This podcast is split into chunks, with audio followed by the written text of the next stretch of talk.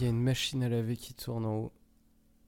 Tu crois que ça va poser problème? Je pense pas. en Tu vrai, l'entends euh, ou pas, euh, Clément? Non, Non, ouais, non. mec. euh, En vrai, euh, pff, t'inquiète. Clément. Ah, c'est Ok. passé en mode essorage là En vrai, ça. Ouais, c'est en Ouais, mode ça sent essorage. l'essorage, ouais. Le podcast de la machine. La vérité simple, c'est tellement banal qu'on s'en fout. Si je vous dis je parle dans un micro, c'est vrai, c'est transparent, c'est chiant. Mais quelqu'un contrôle le montage de cette émission, et à tout moment, cette entité inconnue peut couper ma voix et lancer une bande sonore avec un message subliminal sur la corruption qui gangrène l'industrie du podcast.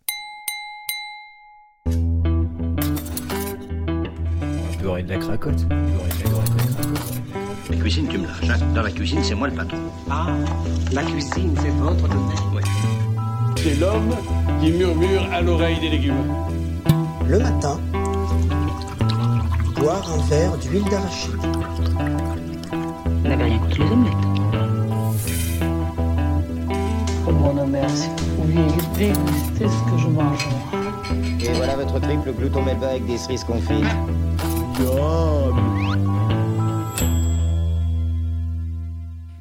L'avez-vous trouvé? Moi non plus.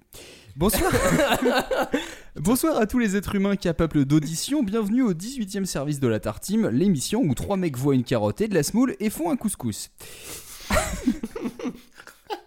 le thème de ce numéro qui part sur des bases étranges, c'est complot. Non, pas le film avec Mel Gibson, mais un mot qui titille tellement notre cerveau qu'il n'a pas besoin d'autres mots pour faire un titre.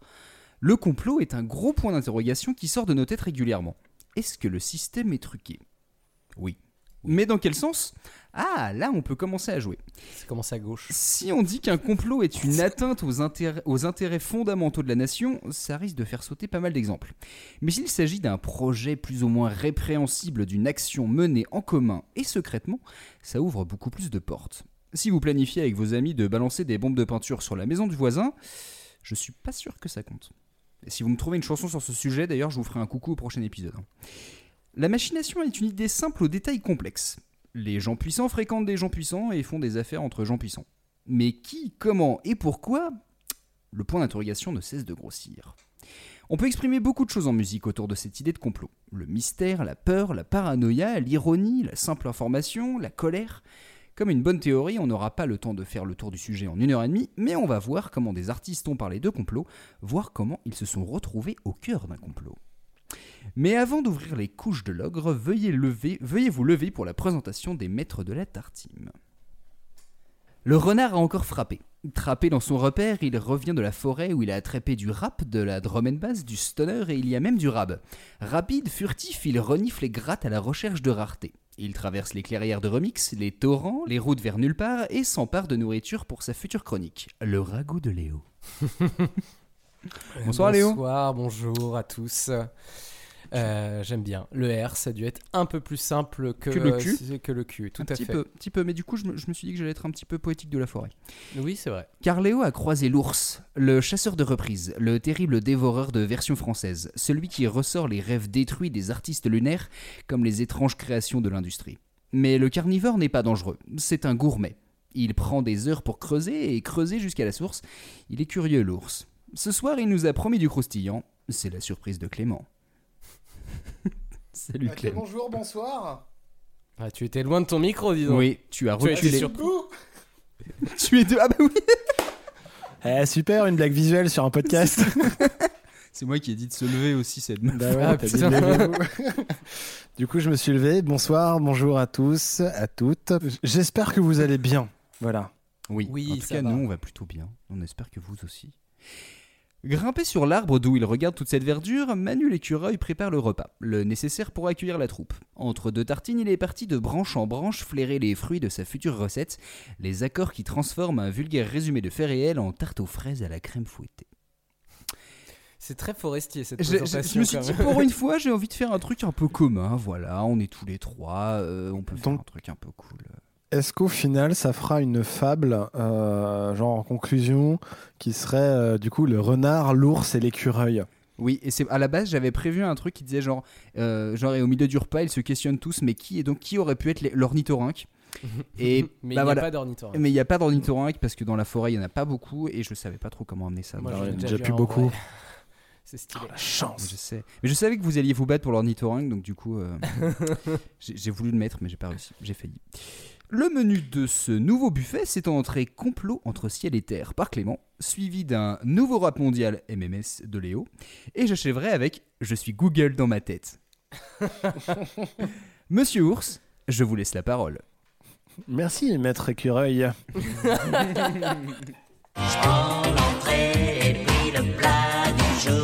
Attention, certains propos tenus dans cette chronique ne reflètent en aucun cas la réalité ou ce que pense l'auteur, c'est-à-dire moi. Il ne faut pas prendre pour acquis tout ce qui sera dit. Euh, ce n'est pas parce qu'elles sont véhiculées par un média que ces faits sont avérés. Merci de respecter les protagonistes de cette histoire et leurs croyances. C'est bon?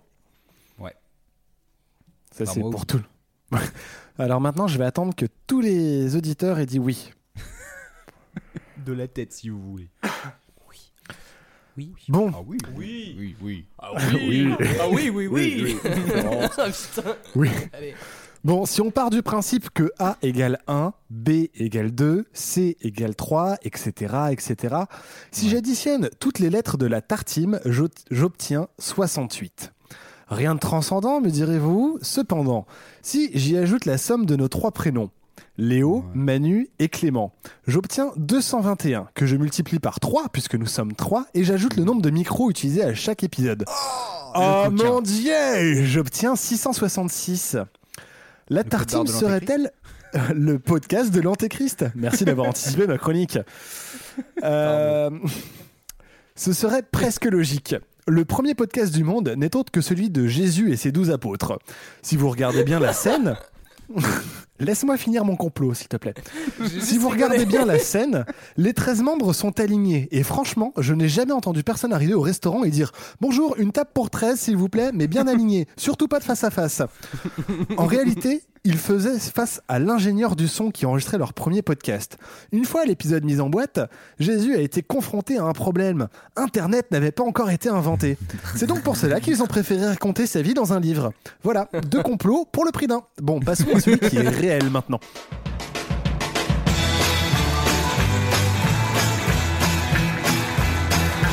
On nous cache tout, on nous dit rien. Plus on apprend, plus on ne sait rien. Autant vous le dire tout de suite, la musique ici ne sera que décorative, puisque nous allons aborder un complot qui tourne autour d'un chanteur, mais pas n'importe lequel, un chanteur français. Parce que oui, il existe des complots en France dans la musique. Et vu que je manque d'inspiration pour vous amener le sujet, je vais vous faire un petit QCM. Bon, les deux zigoutos, là, vu qu'ils ont entendu un truc, ça va pas être facile, ça va être assez simple. Par contre, les autres, voilà, petit QCM. Selon vous, quel est le thème du complot abordé dans cette chronique? Quand on passe du les chansons écrites par Laurent Voulzy et Alain Souchon à l'envers, on découvre des messages sataniques pour dévergonder les jeunes. Johnny Hallyday n'est pas mort en 2017, mais en 1995 dans un accident de moto, peu de temps avant sa rencontre et son mariage avec Laetitia Boudou. Il aurait été remplacé par un sosie, ce qui explique euh, certaines choses. En discutant avec l'au-delà, on a appris que la mort de Daniel Balavoine n'était pas accidentelle. Et enfin, Mike Brandt aurait été poussé au suicide par le Mossad suite à un trafic d'art impliquant sa famille. Eh ben, la dernière, je l'ai déjà entendue. Et oui, et ben tu sais que je l'ai inventé et j'ai découvert, enfin inventé. Je me suis dit, Mike Brandt, Israël, tout ça, il pourrait. euh, bah du coup, je viens de vous dire que c'est pas ça. Putain, il pourrait euh, bah, très avoir été poussé hein. au suicide par le Mossad et du coup, en checkant sa page Wikipédia, j'ai vu que cette théorie existait. Je me suis dit, oh mon dieu, Ah ouais. elle existe. Et euh, ben non, mais non, euh, Johnny Hallyday, euh, critique pas Johnny. Je sais que tu ferais pas une chronique sur Johnny, donc forcément je l'élimine d'office. Euh, Et vu que t'as dit qu'il y avait pas beaucoup de musique, ça sera pas Laurent Voulzy et, euh, et, Et Alain Souchon. et Alain Souchon, donc c'est forcément euh, notre cher Balavoine. Donc en discutant avec l'au-delà, on a appris que la mort de Daniel Balavoine n'était pas accidentelle. Tout à fait. Très bien. Réponse en musique.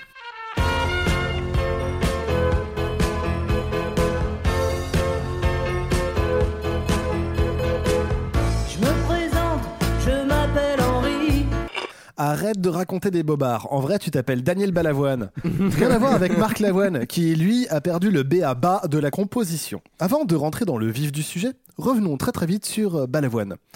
Daniel Balavoine est né en 1952. Il pesait 2,8 kg, 3,2 kg, mais on s'en fout. Alors, vers 3-4 ans, il n'a pas fait grand-chose d'intéressant. Par contre, après, il a fait l'école. Attendez, je vais zapper toutes ces pages qui servent à rien. Daniel Balavoine est un auteur, compositeur, interprète et musicien tu me français. fatigues De quoi? Qu'est-ce qu'il y a? Dans le bon sens. Non, non, vas-y, continue. Tu viens de comprendre la première blague là? La latence. Daniel Pardon. Balavoine est auteur, compositeur, interprète et musicien français qui rencontre le succès avec Le Chanteur. C'est le titre de la chanson et aussi sa profession. Sorti en 1978. Et par son rôle de Johnny Roquefort, c'est le nom d'un fromage mais aussi son personnage dans l'opéra rock Starmania en 1979. Quand on arrive en ville, tout le monde change de trottoir. On n'a pas l'air viril, mais on fait peur à voir. Des gars qui se maquillent, ça fait rire les passants. Mais quand ils voient du sang sur nos lames de rasoir, ça fait comme un éclair dans le brouillard. Quand on arrive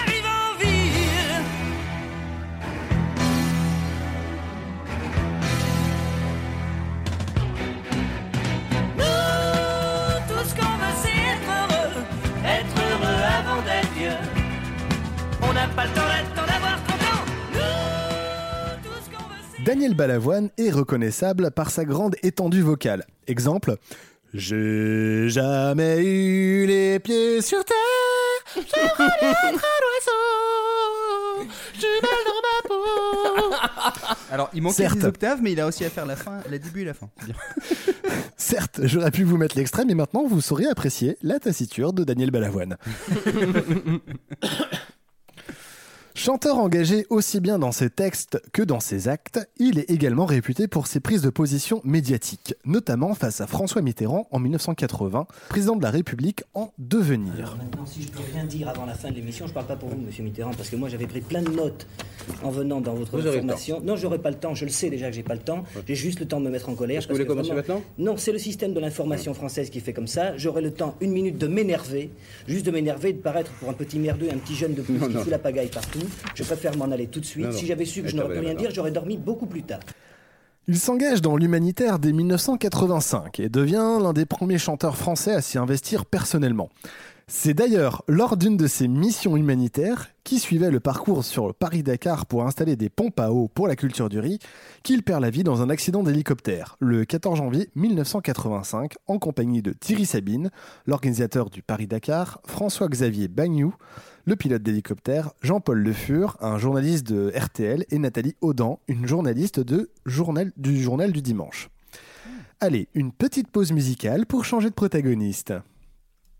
Écoutez bien cette chanson, elle est terriblement d'actualité. Comme ces enfants de pute qui chantent les années 60, style Bob Dylan. Qui nous refourguent des chansons de rien, juste pour nous piquer nos femmes. Petit malin chanteur de demain, sur de grands refrains d'hier. Piquer un sac, oh, même un vieux, bah y a vraiment pas de quoi être fier, ni être heureux. Alors je dis,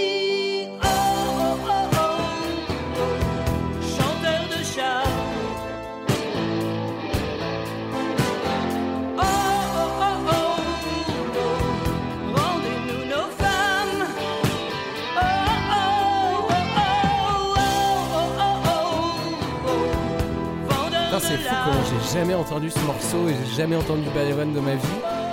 Mais genre, je me dis, je sais que si j'avais entendu ça de la part de, de mes parents, tu vois, sur une sono, j'aurais trouvé ça plutôt cool en fait. Voilà, je, tu es en train de. C'est merci d'être dans les gens qui me font écouter de la musique, Clément, puisque tu me fais apprécier des choses que Eh ben, ce morceau, c'est mon préféré de Balavoine, moi, où il parle justement des gens qui font des reprises tout le temps. Si tu veux, déjà, il chante ça, euh, je sais plus, dans les années 80. Mm. Et, euh, et du coup, il commence à chanter par euh, tous ces enfants de putain qui chantent les années 60. Et, euh, et du coup, après, t'écoutes le texte, tu fais putain, mais, euh, mais c'est tellement euh, vrai en fait, et Mm. encore plus maintenant. Et du coup, en fait, bah, c'est c'est une chanson que je trouve terriblement d'actualité et qui est vraiment très intéressante. Arrive alors Jean Pernin. Jean Pernin est né en 1945 et est formateur. Malheureusement, en 1995, son fils décède dans la vingtaine. Un an plus tard, et après avoir pris contact avec un médium, Jean constate des phénomènes paranormaux. Des lumières qui s'allument, des meubles qui bougent et des apparitions de son fils en rêve. Il décide de faire des séances de spiritisme et se découvre un don dans le domaine après avoir pris contact avec son fils dans la vie après la mort, qui selon lui est la véritable vie. Ayant développé une technique bien à lui, Jean affine le don qui lui a été offert et offre ses capacités gratuitement à ceux qui y sont dans le besoin. Lors d'une conversation avec son fils, ce dernier dit être en compagnie de son ami Daniel.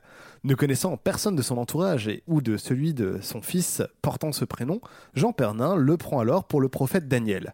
C'est plus tard que son fils lui dit qu'il s'agit de Daniel Balavoine. Pendant sept ans, Jean Pernin va dialoguer avec l'au-delà, aidant également les parents ayant perdu un enfant à surmonter cette épreuve. En 2004, à l'occasion de l'anniversaire de la disparition du chanteur, Jean regarde un reportage qui lui est dédié au chanteur. Donc Bal- Balavoine. C'est au fil des témoignages qui se succèdent que Jean va recevoir des messages de l'au-delà, lui disant qu'il y a une intrigue autour de cette mort et que la vérité n'a pas été dévoilée. Il reçoit un message plus tard de Daniel Balavoine le 13 janvier, intimant les vivants à ne pas se laisser manipuler par les puissances, quelles qu'elles soient. C'est ainsi que Jean Pernin se lance dans une enquête sur la mort accidentelle du chanteur. Guillemets avec les doigts. Attendez, c'est des guillemets ou des oreilles de lapin qui s'évitent Crache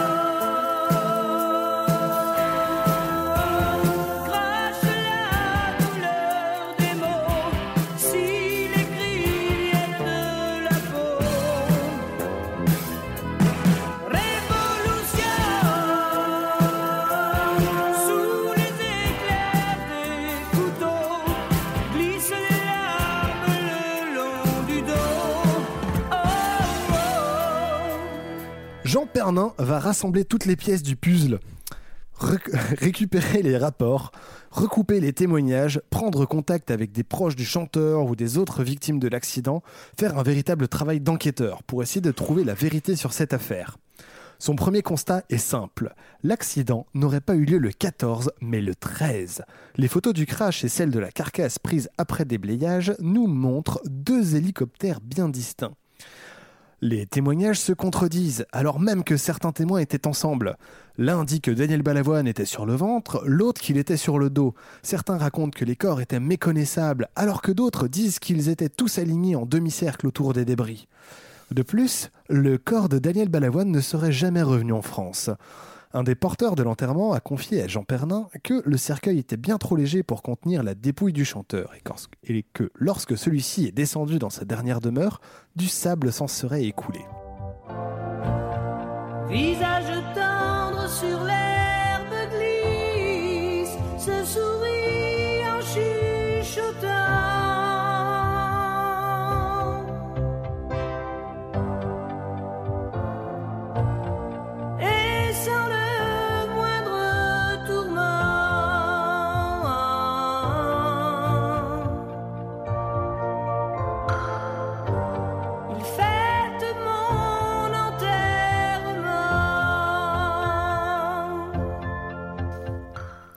C'est bien beau de dire que la version officielle n'est pas vraie, mais quelle est la vérité qu'on cherche à dissimuler? Daniel Balavoine était-il la cible de cet accident, oreille de lapin qui s'agite?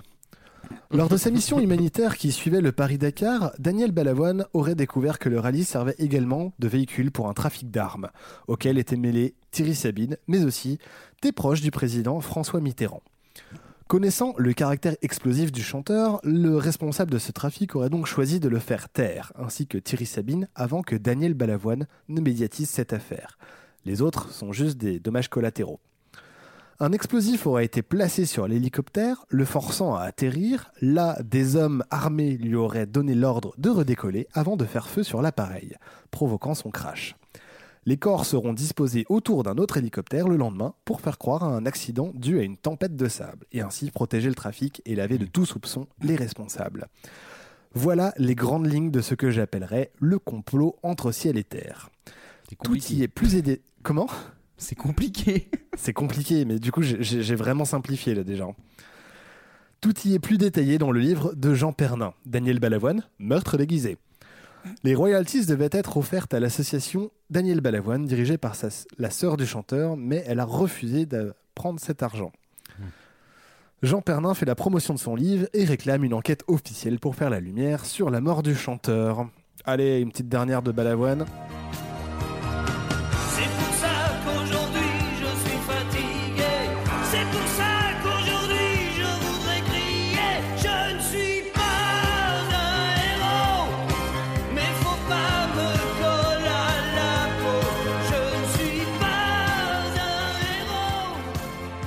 Et des fois, j'ai l'impression qu'il aimait pas ce qu'il faisait. Enfin, c'est c'est pas qu'il aimait pas sa, sa musique, mais il aimait pas être chanteur. Il y a plusieurs chansons où il se présente vraiment comme un mec. Bah, il fait le taf, quoi, mais ça le fait chier. Et ce qui est très contradictoire par rapport à. Tu sens que c'est un mec qui en donne beaucoup, mais dans sa chanson, t'as l'impression que c'est un labeur, quoi. Il aimait pas trop être médiatisé en fait. Je, je pense que c'est surtout ça, ouais. Le complot, c'est facile pour expliquer ce qu'on ne comprend pas ou les vérités qu'on refuse d'entendre. Je ne dis pas que tout ceci n'est que fabulation, loin de là. Balavoine a-t-il été assassiné Je ne sais pas. Je ne le saurai probablement jamais. Je sais simplement qu'il aurait pu continuer à nous bercer de ses chansons encore quelque temps, mais par sa mort, son répertoire est encore plus précieux. Ars longa vita brevis. Le seul assassinat compliqué, c'est celui de Kennedy. D'abord cru que c'était Mickey. Troupi avait un alibi. On a soupçonné Picsou. Riri, Fifi, Loulou. On a suivi Tom et Jerry. On sait que Dingo est solo. Bunny ou Mini. Daffy-Duck, Porcinet ou Tigrou. Gros Minet et Didi. Ou encore l'ourson Winnie. Sous son vrai nom, Winnie the Et donc du coup, euh, Ars longa vita brevis, c'est l'art est long, la vie est courte. En latin. Très bien. Oui. Ah putain, je me disais bien que c'était pas du suédois. Ok. Alors là, je vous ai fait une version courte, hein, parce que Ouais, du coup, euh, si tu veux, je me suis maté une conférence de 3 heures pour en... euh, Merci à toi Bah, de te sacrifier. On va dire quand t'as le terrain propice en fait pour faire une bonne conspi parce que t'as euh, une personnalité qui est un peu engagée politiquement qui se retrouve à décéder dans un accident en plein désert et on retrouve le corps le lendemain alors que tu dis bon, dans les trois quarts des cas ce serait juste un accident comme bête comme chou mais là le fait que ce soit Balavoine dans ce contexte là et que si tu mets un peu de politique là-dedans en disant oui c'est le désert il y a de la trafic de drogue et tout tu peux mettre ce que tu veux dedans Coluche, hein On en parle de Coluche bah, Coluche, limite, c'est plus banal. Ce Coluche, il s'est pris un camion. Ouais, et sur t'as- une le route. camion, ouais, c'était un camion de qui Hein? Oui, je crois. Je pose des Sans questions. déconner, je crois qu'il y a une conspi là-dessus. Ah bah Non, mais oui, il y a forcément une conspi il y a une là-dessus. Il est mort de vieillesse. Non. Non, non. ouais, passer sous un camion, c'est pas mourir de vieillesse. Mais euh, il y a une conspi parce que son manager avait été assassiné dans des circonstances un peu troublantes euh, quelques temps avant. Et il avait reçu chez lui une balle. Euh, Oui. Donc, euh, du coup, il y, a- il y a de la conspi, mais bon, t'as toujours des conspis. Après, euh, voilà, moi, je, je tenais à relater euh, cette euh, théorie, on va dire. Parce que Non, du coup, moi, j'appelle pas ça une légende. Non, mais on va dire une théorie. Après, je- j'en sais strictement rien, quoi. C'est juste, voilà, j'ai trouvé le pour ça. truc assez intéressant. Ça me permettait de parler de Balavoine vite fait. Mm. Et puis, euh, et puis voilà, c'est le genre de complot. Enfin, moi aussi, j'en avais jamais entendu parler. Puis en en discutant un peu autour, moi, autour de moi, euh, personne d'autre. Mais en même temps, voilà, t'as une source. Ouais. Non, c'est C'est-à-dire Ouais, et puis une euh, source d'un mec qui est, euh, qui, est, euh, qui est comment dire qui est médium quoi donc euh, la source euh, Et puis les sources Voilà. dans le désert, c'est pas facile à trouver. Allez Léo, fais au moins semblant de rire, s'il te plaît. me fait un peu rire j'avoue Il l'a pas compris encore. Il rigolera tout à l'heure pendant sa chronique. c'est référence à l'eau Bah écoute Clem, merci beaucoup. En tout cas, pour Mais de rien. complot, pour cette Merci à vous de m'avoir écouté. Derrière Mais de vos rien, ça écouteurs, fait là. toujours plaisir. C'est pas à toi que je toi merci merci C'était aux auditrices et aux auditeurs. Est-ce que ce serait pas le temps d'apporter le plat de résistance Bonjour, à votre service. Je voudrais une wamlette jambon fromage et une wam frite normale. Je suis navrée, nous ne servons plus le petit déjeuner, nous sommes passés à la formule déjeuner. bienvenue dans la suite de l'émission du mois dernier Va chercher ton 38 et charge-le, mais ne me manque surtout pas. Je marche avec Dieu, fuck un GPS. Inch'Allah, bientôt 900 GTS. Je suis dans le complot comme CBS. Je regarde la concu, je les vois petits comme des Oompa Loompa. Je les écoute pas, je les laisse faire de la Zumba. Dressé rare et au trouble. Qui lui a au double. C'était vraiment le dernier morceau de ma chronique du mois dernier euh, et la suite avec euh, le featuring. euh, nous avions tout d'abord le roi Enoch et en featuring le rappeur dont je vais vous parler tout de suite. J'essaierai de vous donner toutes les clés de compréhension, mais ça sera à vous de creuser. Trier le vrai du faux, trouver la vérité dans le mensonge et s'immiscer dans un complot digne de celui du NRM pour le nouveau rap mondial. À l'instar de Freeze Corleone, aka Freezy Freeze, aka Freezer, aka Freezouille, aka Shenzhen, aka Professeur Gen, aka Proviseur Gen, aka Coach Shen, aka Tom Elvis, aka Professeur Agrégé, aka Darth Shen, aka Razal Ghul, aka Young Tom Jedusor, aka Shengzan, aka Alphonse, aka Harry Attrapeur Pro, aka LRH, aka Kira, je vous donne la pilule bleue et le flacon rouge.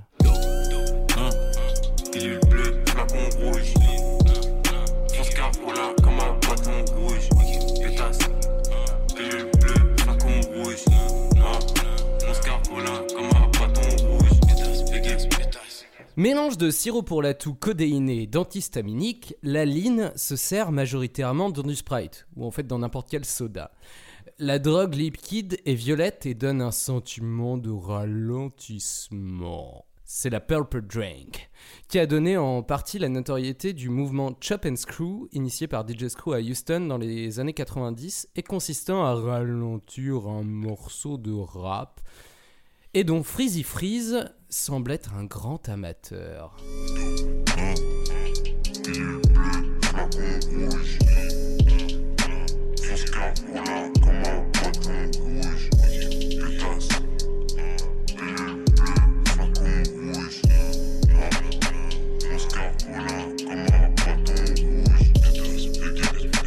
D'écouter, c'était le même extrait que le premier extrait de Bâton Rouge, qui sont euh, vraiment. euh, c'est tout, son album qui a été en, en shop and screw, donc il aime bien ça. La musique de Shenzhen est à l'image de cette drogue, brumeuse, lente et mystérieuse. Le rappeur est français, son père est sénégalais, sa mère italienne, il a vécu à Montréal et habite aujourd'hui à Dakar. Il a commencé sa carrière en 2011 avec une première mixtape.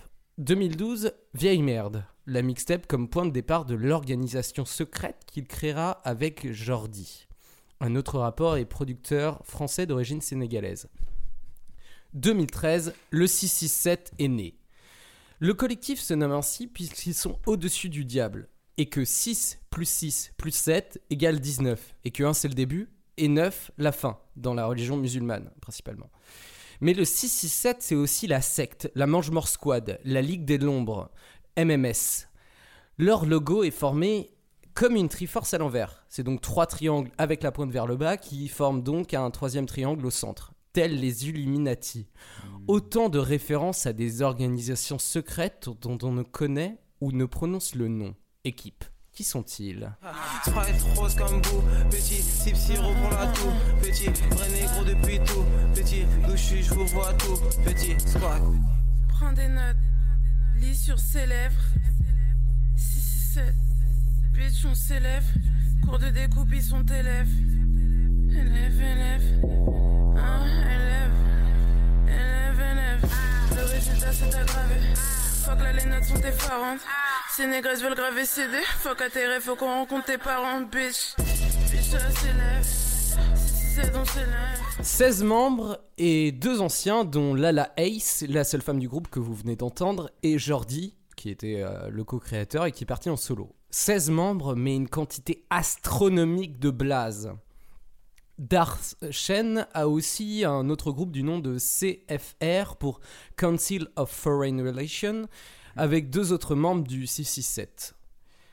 La drogue est une manière de voir réellement le monde qui nous entoure et de ne pas se contenter de ce que les médias nous disent. La secte sait. Professeur Shen connaît la vérité. C'est pour ça que le 13 novembre 2018 sort le premier véritable album de Tom Elvis, Projet Blue Beam, faisant référence à un projet de la NASA consistant à contrôler la population en imposant une nouvelle religion mondiale. Un projet qui souhaite faire des projections laser d'images holographiques dans le ciel pour faire apparaître un nouveau dieu. Et grâce à un travail de fond, l'intégralité des croyances du monde seront remises en question. Bienvenue dans le monde des sachants. Chez oui, sont donc contourne les grands axes. Je veux la villa en bord de mer avec les raptors, les jets, la piscine et les transats. Frisco Corleone qui est un Elvis. J'arrive dans les médias comme Elvis. Négro, je suis quelqu'un à mort. Je veux l'argent noir et la couronne comme Elvis. Sans aucun stress, c'est pas un verre de danger. Je que de la frappe comme le maire de Tanger. Bélec, je suis dans le complot comme le maire de Angers. Comme Kodak capture le moment fils. C'est comme un fils, je viens prendre les commandes fils. Ouin, ouin, ouin. Elle sommet belle, j'arrive qu'Illuminati comme en 96. 2 4 18 Star Wars, 2 c'est plein de clones. Trouble de la personnalité, j'ai des symptômes. Dieu et le fer. Je me sens plus protégé que si j'étais sous 5 dômes. Je veux 10 briques dans mes pockets. Vous n'avez rien compris C'est normal. Vous aurez besoin de plusieurs écoutes et de Rap Genius à proximité. C'était le morceau d'introduction de l'album. Petite tête dans son vocabulaire. SO, enfin SO, c'est pour shout out ou dédicace en français. Revenons à Young Tom Jedusor et à ses paroles. Dans ce bout de texte, on retrouve ce qu'il essaie de nous montrer. Est-ce que euh, vous avez trouvé euh, des, petites, euh, des petits liens avec les théories du complot, avec des trucs comme ça? Bah, moi, je sais que le coup du maire d'Angers, ça m'a un peu sauté aux oreilles parce que. Ouais, c'est un peu la, la phase la plus connue. Je... Ouais, bah oui, c'est ça. Euh, alors, par contre, je suis infoutu de me rappeler quelle était l'histoire. Il s'est fait. Je te dirai après. Ouais. je T'as trouvé ça Voilà. Est-ce que t'as d'autres choses Est-ce que Clément, t'as t'as entendu des trucs? Euh, ouais, il parle de 1996. Je sais qu'il y a eu des attentats à ce moment-là. Non? Euh, C'est possible. Je sais pas, on même a pas dit vu, celle-là. 96. 96 Ouais, ouais. en. En- Je, en Suisse, je- c'est- je vais pas vous 96. mentir, j'ai pas tout ce qu'il dit. Vraiment, il y a trop Ouais. de choses tout le Mais il y a un temps. truc sur Elvis, mais. euh, je- Bon, déjà, déjà on va commencer avec une référence aux Raptors, puisqu'il dit avec les Raptors, les jets, la piscine et les transats. Car le monde est dirigé par des reptiliens, une forme de reptile, une forme de reptile sous forme humaine, il faut le savoir. Je sais pas si vous, derrière euh, vos, vos- vos petits écouteurs, vous le saviez, mais en tout cas, les Raptors dirigent le monde. Shen Xan emploie aussi le terme qui revient souvent, c'est Kilu. Pour Killuminati, la contraction de Killing Illuminati venant de Tupac et son dernier album The Dawn Killuminati, Hmm. The Seven Day Theory. euh, Theory. Sorti après sa mort. Sorti après son assassinat. Aurait-on essayé de le faire taire pour qu'il ne révèle pas la vérité? Moi, je pose des questions. Voilà, je pose juste des questions. Les Illuminati sont une société secrète issue des Illuminés de Bavière qui aurait été dissoute en 1785 et aurait été dissoute. C'est complètement faux, puisqu'ils sont aujourd'hui à la tête de nombreux pays multinationales et sont en train de dominer absolument tout le monde entier. Et Tupac le savait et s'est fait éliminer avant de commencer la chasse. Moi je dis ça, je dis rien. Encore plus intéressant, tu relevais. Je suis dans le complot comme le maire de Angers. Christophe Béchu est le maire de la capitale du Maine-et-Loire. Ancien membre des Républicains, c'est un politicien de carrière qui est passé par plusieurs fonctions. Mais c'est surtout parce qu'il appartient au groupe Bilderberg que Coachen en parle. Les conférences Bilderberg sont des rassemblements d'environ 130 personnes et pas n'importe qui. Des personnalités de la diplomatie, des affaires, des affaires, de la politique et des médias, triés sur le volet. Et si l'on sait qu'ils se rassemblent, impossible de savoir ce qui s'y passe, puisque pendant deux jours, un hôtel est privé est hermétique et personne ne rentre ou ne sort. Ce petit comité prend des décisions importantes pour l'avenir du monde, économiquement et politiquement. Et cela paraît plus qu'évident qu'ils sont liés directement aux Illuminati. Mais c'est dans son morceau Sacrifice de masse en featuring avec Osiris Jack, un autre membre de MMS, professeur agrégé et son acolyte mettent en lumière tous les complots mondiaux. Régulation de population. Sacrifice de masse. FFO. Armes biologiques. Trafic d'organes. Réseau pédophile. Esclavage. Négrophobie. Charlie. Hein. Hein. Bachar. Hassan. Équipe.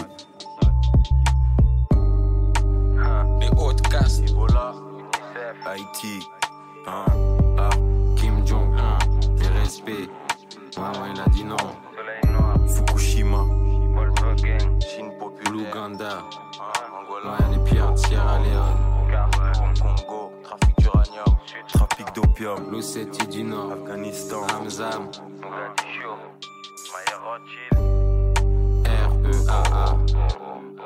Moody et la ville de York. 300. Ben Gurion. Devrat Benoît XVI. Trafic de noix. 13 familles, la lignée luciférienne, hein. le chat d'Iran, l'Inde, Pakistan, Jacques Attali, BHL, la bataille du Cachemire, KKK, Tibet, Avril 7, Avril 8, 11 9, Antarctique, c'était Tulé, Prescott Bush, mais qui est Prescott Bush? JP Morgan, qui est, mais qui est JP Morgan, qui, qui a financé la deuxième guerre.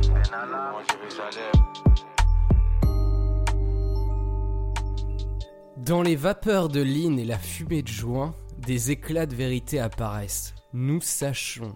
Tout apparaît clair. Tout est finalement plus ou moins lié. Et je ne vais pas tout vous dire, à vous de chercher sur internet. Mais euh, est-ce que vous avez reconnu quelques trucs là-dedans? Des petits trucs vraiment très rapides parce que je vais faire une petite liste Ce après. name dropping, c'est absolument génial. Ouais. Il te parle de. hum, Attends.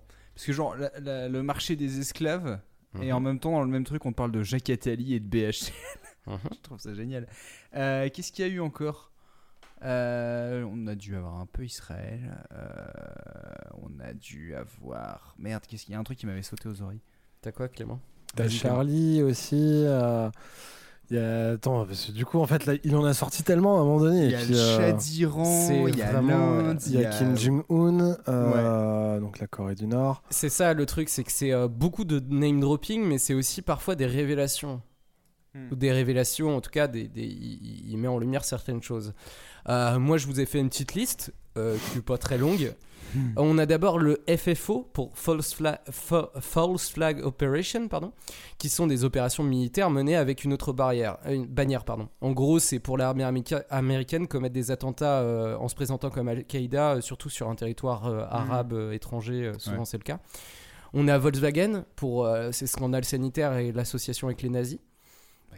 Quoi. On a JP Morgan, qui est le fondateur de la banque du même nom, ayant participé au financement du régime nazi parce qu'il était anticommuniste. Mm. Et qu'est-ce qui. Voilà. hein. Il y a le MK Ultra pour un projet de la CIA des années 50 à 70 visant la manipulation mentale, avec notamment des expériences avec du LSD. Il y a des super Euh, expériences de MK Ultra. hein. Enfin, franchement, euh, c'est c'est des génies, ces mecs. Il y a Benalla et ses affaires d'État toujours pas résolues, toujours pas, bordel de merde. Bref, vrai, le trafic de noirs euh, pour la vente d'esclaves noirs euh, africains, notamment en Libye. euh, Voilà. Le comité des 300 ou The Olympians, qui est connu, qui est un, un groupe de 300 personnes créé au 18e, qui contrôle toujours le monde aujourd'hui. Ou encore BHL et la destruction du mot philosophie dès ses apparitions médiatiques et son soutien sans condition à Israël. Pente glissante, je vais m'arrêter là. Euh, sacrifice de masse à une suite, ça part tout et sur un projet d'Osiris Jack avec en featuring notre cher Frisouille. Donc voilà, c'est la part 2. Ça rentre, ça rentre. Shenzhen, chasse des vampires comme Van Helsing. Livre jaune, 1 à 7, SO Van Helsing. Je maîtrise la rime SO7 Gex Alcanéochrome. Ils enlèvent des enfants pour extraire l'adrénochrome. Ces négros tournent en rond comme au champ de course. Les flammes pour tous ceux impliqués dans le réseau de Zandvoort. Fondés dans les archives. Au V de Bavière comme Garching. Ils sont. Bon, euh, là, il y avait vraiment beaucoup de références dans pas grand-chose. Euh, Il y avait le réseau euh, Zandvoort, qui est, un, ré- qui est un réseau pédophile qui a été dissous. Je suis pas allé fouiller plus que ça, parce que euh, là, ça commence à être euh, trop technique pour moi, et euh, rentrer dans des trucs comme ça, ça me, ça, m'est- Oui. ça me chauffe pas fou. Ensuite, il y avait les livres jaunes 1 et 7, qui font référence à sept livres jaunes de Jan Udo Ole, surnommé Jan Van Helsing. C'est pour ça qu'il parle de Van Helsing. Un, auteur conspirationniste et ésotériste. Euh, Raz Al Ghul parle également d'adénochrome et d'enlèvement d'enfants. L'adénochrome est un dérivé de l'adrénaline et c'est une drogue qui a mis en avant Hunter S. Thompson dans son livre Las Vegas Parano. Il faut le prélever sur le, un humain vivant puisqu'impossible à synthétiser. Euh, les seuls plus riches de la planète, tels la reine d'Angleterre, peuvent s'en procurer. Si, si, c'est vrai. Comme si je sortais de Brooklyn dans ma tête. Argent, sexe, drogue, complot, c'est obsessionnel. Gangster et gentleman négro, noir et professionnel. Headshot à chaque île négro. Gros bout de caca, j'ai les blocs à chaque île négro. Je suis sur Grand Line, j'augmente de niveau à chaque île négro. Déterminé comme Leicester, qui lui a vie comme Meister. Sur la prod, glisse comme kitesurf, négro, je suis dans le complot. Des détournements de fonds humanitaires, par les réseaux pédophiles jusqu'au trafic minerais uranifères. Les productions sont lourdes et sombres. très peu mélodique et se ressemble beaucoup, si bien que l'album de Provisor Chen est un voyage, un trip sous substance qui nous amène tantôt à réfléchir, tantôt à vider son cerveau, comme si l'instrumental était à l'image des paroles, brumeuses et froides. Bon, redescendons un peu de ce trip. Une fois que t'es plus défoncé, t'y vois plus clair, et moins par la même occasion. La paranoïa s'estompe, et du coup on va peut-être revenir sur deux trois trucs. Tout ce que j'ai dit dans cette chronique n'est pas vrai, hein, d'accord, n'est pas fondé, voire est complètement stupide, notamment l'adénochrome. Bon, c'est vraiment très con l'adénochrome. Mais par contre, tout ce que j'ai dit n'est pas faux pour autant. La majorité des théories du complot s'appuient sur des faits réels, mais sont amenées à des proportions bien trop démesurées. La musique d'Alphonse est cryptique et nébuleuse. Les comparaisons et les références y sont nombreuses, allant du football à la géopolitique en passant par la littérature. Harry attrapeur pro est boulimique d'informations et de transmission de celles-ci. Et parfois il ne fait pas la part des choses. Pas forcément par flemme ou parce qu'il est trop défoncé, mais bien parce que tout est plus compliqué qu'il n'y paraît, voire plus complexe.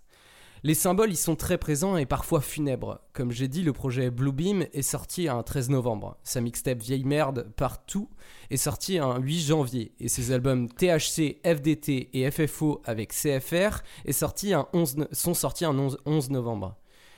Et sous ces airs de rappeur de forme, Freezer a finalement beaucoup de fond.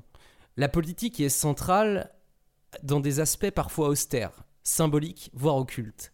LRH critique fortement la colonisation puisqu'il vit à Dakar et aussi l'esclavage encore pratiqué aujourd'hui en parlant de Libye. Mais il parle aussi du capitalisme et du fait qu'une infime partie de la population a le droit de vie et de mort sur l'immense majorité. Alors oui, dit comme ça, on parle de théorie du complot, mais à regarder de plus près, quand un homme possède plus que le PIB du Maroc, cela soulève des questions. SO Amazon. Comme je l'ai dit, Kira est défoncé au, li- au lin la majeure partie du temps. Et c'est confusant. Donc ce mélange critique du capitalisme et son apologie. Comme quoi parfois les choses les plus simples sont bien plus complexes qu'elles n'y paraissent. Et slash ou l'inverse. Il a encore fini sur et où hein. Euh, J'adore cet album. Voilà, je, je vous le dis, j'adore cet album. Bah, c'est, enfin, euh, ouais, c'est super intéressant. C'est, euh, je trouve ça toujours très fort le coup de. Il suffit que tu mettes un bout de vérité dans un ensemble de choses qui ne sont pas liées et en fait, tu crées en fait un contexte propice à la théorie du complot. C'est dans ce qu'il dit, t'as certaines choses qui font bah oui, ça c'est vrai. Il n'y a pas de contexte précis, mais tu fais bah oui, la vente d'esclaves, ça continue ce genre de truc. Mais tu enrobes ça en mettant des noms de chefs d'État, de pays, de tu mets des dates, tout ce que tu veux. Tu crées en fait une espèce de ouais de nébuleuse de trucs qui n'ont pas de rapport, mais tu crées une ambiance. Et c'est vrai que musicalement en plus avec euh, les prods qui sont derrière, ça crée un univers parano très bien foutu, je trouve. Ça faisait longtemps que je voulais parler de ce, mec et notamment de cet album qui, est- vraiment un album que j'ai saigné à sa sortie et que j'ai trouvé hyper bien. Parce qu'il y a un truc un peu euh, rap, euh, peut-être pas gangsta rap, mais rap de Tess, un peu rap de cité que je vais apprécier. Contrairement à des trucs qui vont moins me parler, euh, enfin tu vois, du booba ou des choses comme ça. Et là, je trouve que le fond et la forme euh, marchent bien quoi. Bah il y a un rap paranoïaque qui est facile à comprendre en fait. Après, là, je vous ai passé des extraits, ça parle aussi de beaucoup de drogue, hein, on va pas se mentir. Oui, euh, bien sûr. voilà, bah euh, oui, mais c'est parce que c'est un cercle vicieux. C'est la parano appelle la drogue, qui appelle la parano, qui appelle la drogue. Enfin... Et je vous Oui, mais conseille qui vend la des drogue des parano, euh, non des dealers. Je vous conseille d'aller faire un petit tour sur. Genius parce que vous allez voir le, euh, la liste, elle est hyper longue. Toutes les théories du complot, elles se ressemblent. Après, on, m'a- on- on m'a dit, je, je l'ai pas vraiment tellement trouvé. Je, peut-être que je fais un peu l'impasse dessus, je sais pas pourquoi, mais que c'était assez antisémite. Vu que je vois le truc comme étant un, plein d'informations et pas en étant des vérités, euh, il y, a, y a deux trois trucs un peu gênants, euh, mais bon. Voilà, je, je voulais quand même le dire parce que ça sert à rien de ne pas en parler sûr. non plus, euh, sachant que c'est quand même un truc euh, sur lequel il peut être critiqué. Voilà, c'est. C'est difficile, je trouve, dans un truc comme ça où t'as tout qui se confond parce que tu sais pas ce que le mec. Est-ce que le mec fait juste un name dropping ou est-ce qu'il a vraiment un message à faire passer? En fait, je pense qu'il y a des deux. Et savoir dans quel moment il pense vraiment ce qu'il dit ou est-ce que ça lui passe par la tête, il s'est dit je vais caler ça, c'est compliqué. Mais il joue sur cette confusion là aussi. Non, parce que Bilderberg, euh, ça soulève quand même des questions. Enfin, tu vois, il y a quand même un truc un peu gênant derrière ça. Mais Mm. bon. Clem, t'en as pensé quoi? Je sais pas. Non, mais vous avez bien résumé. euh, Enfin, après, euh, moi, j'ai un problème hein, parce que du coup, je peux passer euh, 30 minutes sur Internet et puis euh, me dire à la fin que finalement la Terre elle est peut-être plate. Euh, c'est- non mais c'est pas ça, c'est qu'en fait quand t'amènes les arguments, mais comme euh, comme a dit Manu en fait, quand tu dis des trucs vrais et que au milieu, autour, tu englobes, euh, tu, enfin tu, tu fais du name dropping en fait, c'est ton cerveau tout seul qui fait les liens. Mm. Et derrière, euh, voilà, et moi je sais que je me suis déjà retrouvé à dire bon la Terre est pas plate, aller regarder euh, les, les théories platistes sur internet et à un moment donné tu fais bah en fait elle est peut-être plate parce que du coup en fait bah voilà, au milieu de certains arguments, ils te balancent des trucs et tu fais. Enfin, je, je vous rassure, je n'ai jamais vraiment douté que la Terre était plate, mais à un moment donné, tu, tu sais, t'as- tu rentres dans le truc et tu fais merde. euh, tu vois, ils ont des arguments, c'est pas. Enfin, voilà, donc, euh, donc ouais. Enfin, oui, vas-y. en fait- non, non, t'inquiète, c'est juste pour, pour rebondir par rapport à ce que tu dis, c'est c'est autant le, le fonctionnement de ta réflexion que le résultat auquel tu vas aboutir qui compte. Tu vois, par exemple, je, euh, je reprends tout à l'heure euh, dans un des morceaux que Léo a passé, il parlait de Prescott Bush. On s'est dit, c'est qui Prescott Bush? Et en fait, Prescott Bush, c'est le patriarche de la famille Bush. Donc, on va dire, c'est euh, le père du premier président, George Bush, George Bush. de, de W. Et euh, sans avoir euh, cherché loin, c'est-à-dire j'ai tapé son nom sur Google et tu vois des trucs sur euh, comment le grand-père Bush a aidé Hitler, tu vois. Et même si tu te dis, bon, remettons dans le contexte, les années 30, euh, euh, les républicains, euh, Hitler, a- faut pas oublier qu'avant la guerre, il était quand même aimé par beaucoup de pays et beaucoup de partis politiques dans le monde. Tu te dis, bah c'est possible qu'il y ait un lien direct. Est-ce que le mec a soutenu Hitler? C'est pas improbable. Mais- Est-ce qu'il y a une théorie du complot derrière? Bah non. Quand, je, quand parle de qui JP, quand je parle de JP Morgan, parce qu'il en parle à la fin aussi après avoir parlé de Bush, JP Morgan, c'est vraiment le fondateur de la banque du même nom. De, Ouais, c'est euh. JP. Il a vraiment finan- il a vraiment aidé le financement du régime nazi. Ouais, c'est ça. En fait, je trouve ça hyper intéressant. Je, je, je- je- enfin, je trouve que Frisk Orlen met vraiment bien en avant ce truc du complot et ce truc un peu justement, euh, comme, comme tu dis, tu vois des informations entrecoupées de plein de trucs, euh, comme Clément, tu, tu finis par y croire en fait. Et en même temps, peut-être qu'il y a un. Enfin, moi, ce que je trouve toujours hyper intéressant de rappeler aussi, c'est de dire que dans la majorité des théories du complot, elles sont basées sur des faits réels. Enfin, faut pas l'oublier non plus. Bien quoi. sûr, tu pars pas de rien, mais tu pars d'une réputation. Mm. Euh, je vais faire juste écho par rapport à la dernière émission qu'on a faite en recommandation. J'avais parlé de Wind of Change, le docu sur euh, est-ce que la CIA Ouais. a écrit la Oui, chanson effectivement, de bah. Scorpion. Euh, c'est la CIA, c'est-à-dire que tu pars dans ta tête du principe que bah, ils peuvent le faire. Après tout, ils ont. Regarde, on parlait de MK Ultra. MK Ultra, c'est un de ces projets qui a Ouais. été tellement révélé que maintenant, dans la tête des gens, quand- pour n'importe quelle théorie du complot, de se dire ah bah c'est peut-être la CIA, ça paraît pas incongru. C'est c'est de se dire bah en fait ils ont fait des manipulations politiques, euh, que ce soit de façon économique, sociale, scientifique, tout ce que tu veux, qui font que aujourd'hui bah, c'est facile de dire on te dit la CIA t'es prêt à accepter n'importe quelle théorie parce que ça regarde, rentre- ils ont financé Pinochet, euh, ils sûr. ont aidé Pinochet, donc à partir de ce moment-là, tu te dis euh, le capitalisme euh, veut vraiment nos- votre mort. Hein, voilà, si vous êtes encore euh, croyant capitaliste, euh, adieu. je, je propagande. Ce, euh, ce, ce, ce micro est ouvert. C'est mon crachoir, comme on dit. je vais, euh, je vais rebondir vite fait parce que du coup on Ah. parle de ça, tout ça, mais par rapport à, enfin, je, je vais revenir sur euh, sur ma chronique et euh, sur cette possibilité de, de meurtre sur Balavoine. Mais Mm. quand tu sais qu'un mec comme euh, François Mitterrand a commandité son propre attentat pour se faire remonter dans les sondages, c'est Hmm, c'est vrai avéré. ça, je connaissais pas ça.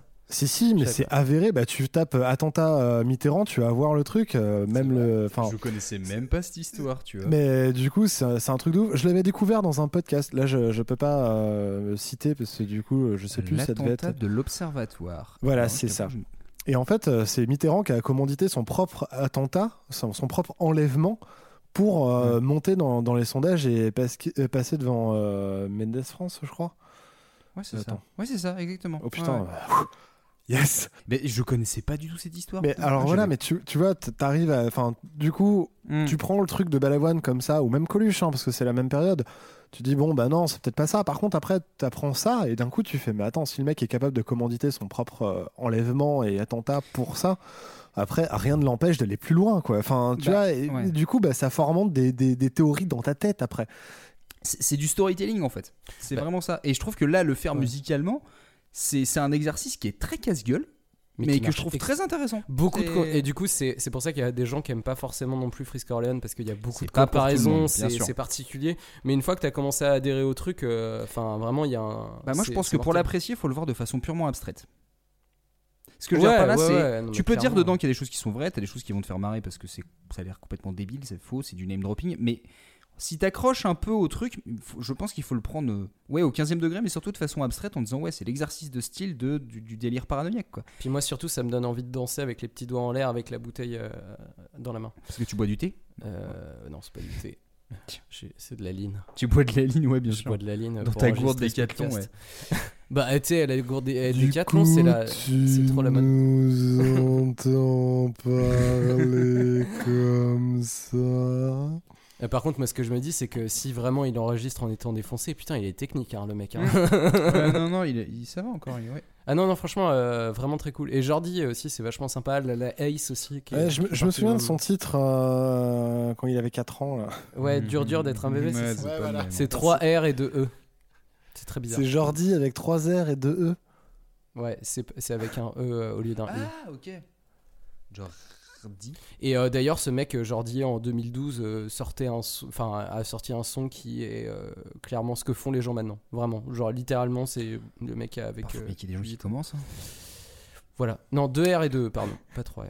Deux Bref. heures, deux. D'accord. Bah, j'attends que Léo remplisse mon verre et je commence le petit jeu. Cet homme est incapable de faire la différence entre une seule meunière et une potée auvergnate. Avec un bout de pain et du beurre, je vous ai improvisé un petit jeu autour des complots dans la musique. Ah, c'est pas un jeu de rapidité parce que ce serait un peu injuste pour Clem. Et même si on sait que Léo va se plaindre à un moment sur le score, voilà, je, je me suis dit qu'il fallait que je tourne le truc un peu euh, différemment. Donc je vais vous lister l'un après l'autre une phrase et vous allez me dire si oui ou non c'est une conspiration qui existe. Je vous demande pas si c'est vrai ou si c'est faux. Je vous demande juste si cette conspiration existe ou non. D'accord? Ouais, ouais. Ok. Ok. J'ai Clem, compris. tu commences. T'as compris? Oui, t'inquiète pas, j'ai compris. Ok. Alors, Clem, je commence. Elvis est vivant. Oui, ça existe. Oui, c'est une vraie conspiration. Il y a toujours des gens qui croient qu'il Il est taxi à Marseille d'ailleurs. Du coup, il en parle aussi. c'est ça. Euh, comment dire, euh, Frisk en on en parle. parle. aussi à un moment donné. Ça, c'est vraiment, tu sais, genre, il cite tout, quoi. Bref, pardon. Euh, très bien, donc, donc Clem conspi, en effet. Euh, Léo, Stephen King a tué John Lennon. Non. Eh bien si, c'est une vraie Ah ouais conspiration. Je sais ouais, pas. ouais. Je l'ai lu plusieurs fois. Euh, je vous retrouverai le lien, mais euh, là je l'ai pas sous les yeux. Et oui, oui, il y avait une vraie, euh, une vraie, il y a une vraie conspi comme quoi Stephen King a fait tuer euh, John Lennon. Donc ça fait 1 à 0. On pourrait peut-être faire un épisode avec euh, le roi Stéphane. Deuxième proposition pour toi, Clem. Mozart n'a jamais existé. Ah, c'est vrai ça. Non, c'est moi qui l'ai inventé. C'est Ah bon Putain, mais j'aurais tellement senti des mecs dire Ouais, non, mais Mozart il a jamais existé, c'est une théorie des nazis. Non, non, non. Deuxième propos pour toi, Clem. Euh, Léo, pardon, je bug. Queen est un outil de torture. Ah putain, est-ce que c'est Queen? Je sais que. euh, Ah putain. Ah, je vais dire oui. Donc oui, c'est une conspiration. Ouais. Non, c'est pas une conspiration parce que c'est vrai.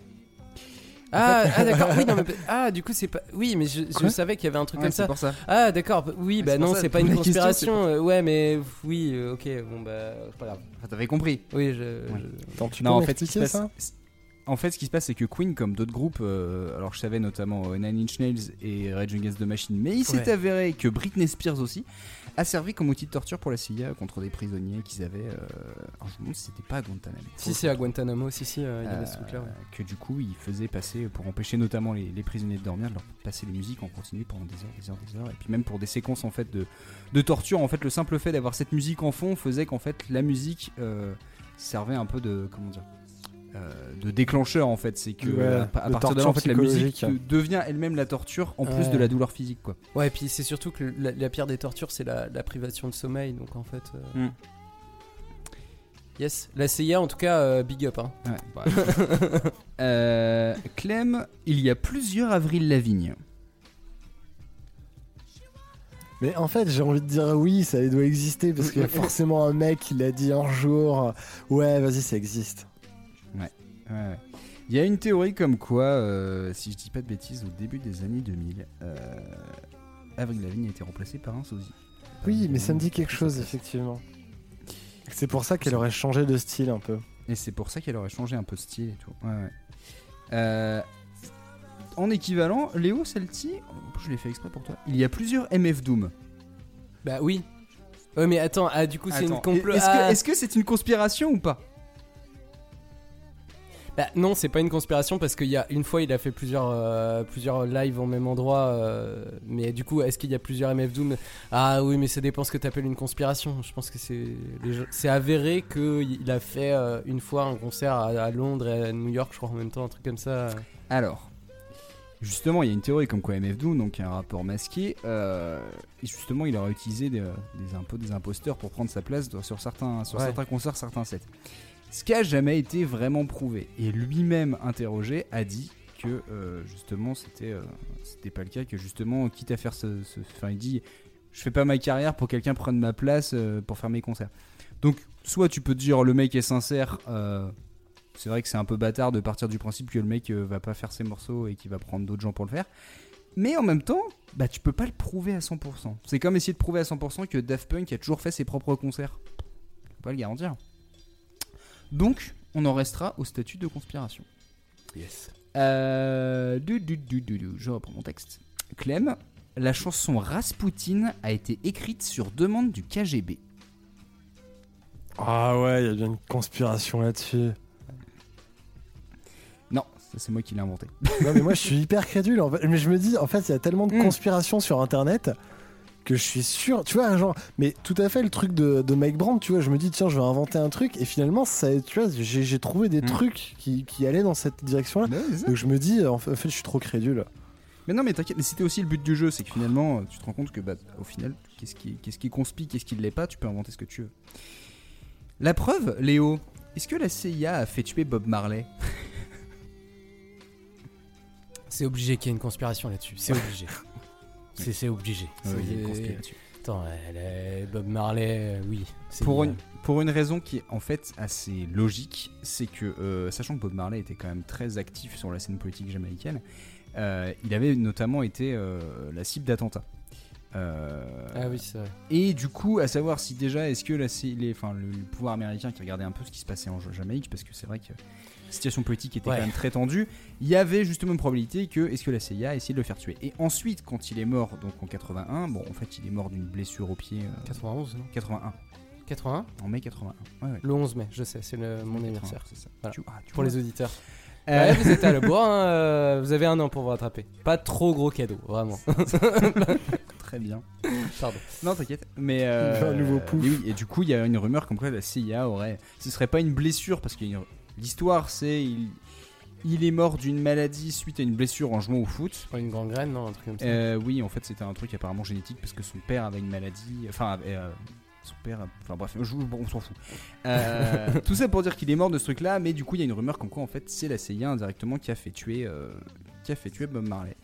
Et du coup, bah, non. Parce que, bah, voilà. Mais, mais, mais en tout cas, la source est assez, assez solide pour, pour tirer une conspiration de tout ça. Clem, cinquième et dernière proposition. Le gangsta rap a été inventé pour garder les prisons remplies. C'est génial. C'est génial. C'est gé- oui, génial. parce j'ai que j'ai quoi envie de dire que passe- oui, il y a une conspiration là-dessus, forcément.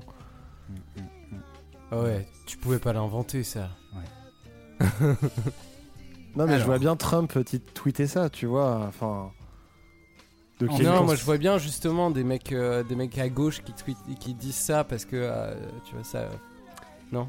En fait, alors, de ce que j'ai pu lire, c'est qu'en fait, dans les années 90, enfin, même plus récemment, si je dis pas de bêtises, c'est plus récent, il y a un type, alors, évidemment anonyme, euh, qui apparemment Ça faisait partie de l'industrie du musique. Enfin, tu vois, enfin, déjà, tu te dis, bon, euh, source, euh, source interne, mais on sait pas qui c'est, truc un peu chelou. Source sûre. Et le type euh, raconte comment une, réunion euh, de, de, de euh, justement de la musique qui disait que la montée du gangsta rap dans au début des années 90 allait justement encourager le crime. Et qu'en fait l'intérêt derrière tout ça, bah, c'était que ça remplisse les prisons parce que les prisons là-bas sont privées donc aux États-Unis.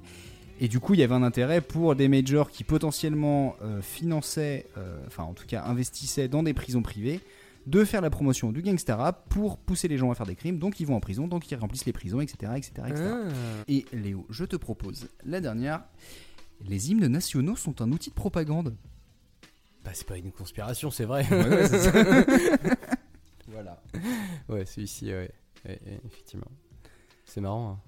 Donc euh, voilà, donc le- les- j'ai pas trop fait gaffe au score, hein, je crois que. je- Ouais, on est à peu près équivalent. Enfin, voilà, pense. l'exercice Oh, c'était s'en surtout pour vous montrer que bah en fait c'est facile de, de faire du, de la conspi ou de la fausse conspi, mais que bah derrière en fait certaines euh, suivent une logique. Enfin je veux dire, il y, a- rien d'insensé, ça ça vient pas de nulle part. C'est on prend des ingrédients puis on les met dans le sens qu'on veut et on fait croire ce qu'on veut derrière. Par contre, Elvis qui est pas mort, ça, ça fait pas de sens. Je pense que depuis Bah, maintenant, il doit être mort. hein. je pense Oui. que, ouais. Oui, oui, je vois ce que tu veux dire. Mais on n'a pas retrouvé son, on a retrouvé son cadavre, Elvis. Mais oui, bien sûr. euh. Oui, oui, on est, oui, non, mais c'est parce que Le tu vois, pantalon on a pas- Alain. Camp, Alain Camp, est-ce qu'il est mort? Oui, Ça, bah, voilà, tu vois. Mais du coup, j'ai hésité à refaire un petit euh, flashback sur Alain Camp euh, Ouais, dans la chronique. Parce que là, ouais, clairement, c'est c'est bizarre. Yeah. On ne dit pas tout. On nous dit pas tout.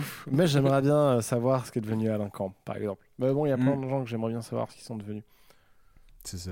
Peut-être qu'il écoutera ce podcast et qu'il voudra. euh, Et qui se contactera Tartine Et que tu auras l'interview ex- extraordinaire d'Alain Camp. Exclusive d'Alain Camp. euh,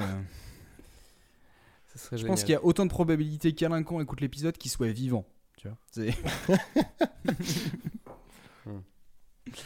Euh, voilà. Elvis, c'est pareil. Si vous voulez venir.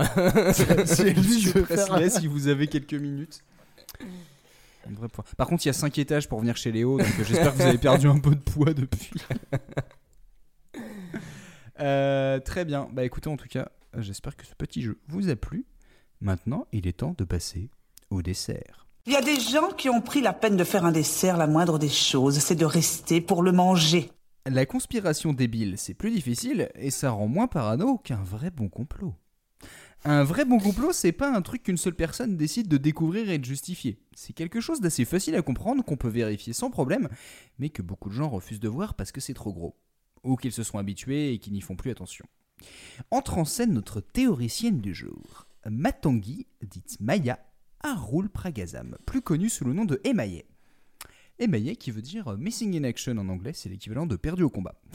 Emaye est une artiste anglaise d'origine tamoule et qui va avoir 45 ans en juillet. J'étais sur le Quoi cul. Elle est Ouais. aussi vieille que ça? Ouais, je pensais qu'elle avait genre une dizaine d'années de moins, et non, elle, a- elle va avoir 45 ans. Ah ouais, putain, j'étais. Emaye est rappeuse, chanteuse, compositrice, productrice, productrice pardon, et ça c'est juste pour la musique. C'est une artiste complète qui est aussi et surtout activiste. Emaye n'a jamais mis de côté ses convictions et ses origines. Par exemple, son premier album en 2005 rend hommage à son père, qui est un militant tamoul contre l'État sri-lankais. En 2009, elle estimera que Barack Obama devrait rendre son prix Nobel. Puis elle s'en prendra au gouvernement chinois pour son soutien armé envers l'État sri-lankais. Puis au gouvernement anglais suite aux émeutes de 2011. Elle soutiendra Julian Assange et Wikileaks. Et lors du show du Super Bowl euh, aux États-Unis l'année d'après, elle offrira un doigt d'honneur bien franc à la télé américaine, de quoi se prendre un procès de la Ligue de football. Tout ça pour dire que Emaye a un certain talent pour faire chier le pouvoir international. Ce qui m'amène au morceau dont je voulais vous parler. Une sorte de post-it collé dans les toilettes avec un message qui vous ferait soit pouffer de rire deux secondes ou vous ferait cogiter 10 minutes. Son troisième album, Maya, donc comme son surnom, s'inspire fortement de la culture internet et interroge les politiques d'information. La première piste ne peut pas passer inaperçue, parce qu'elle s'appelle The Message. Ça sous-entend un avertissement pour l'auditeur avant de commencer l'album, et c'est un truc qu'il doit garder en tête. Et puis, on prend pas le nom d'un des morceaux les plus connus et fondateurs du hip-hop par hasard. Mm. Alors, je vais d'abord vous faire écouter le message, et ensuite, je recueille vos impressions.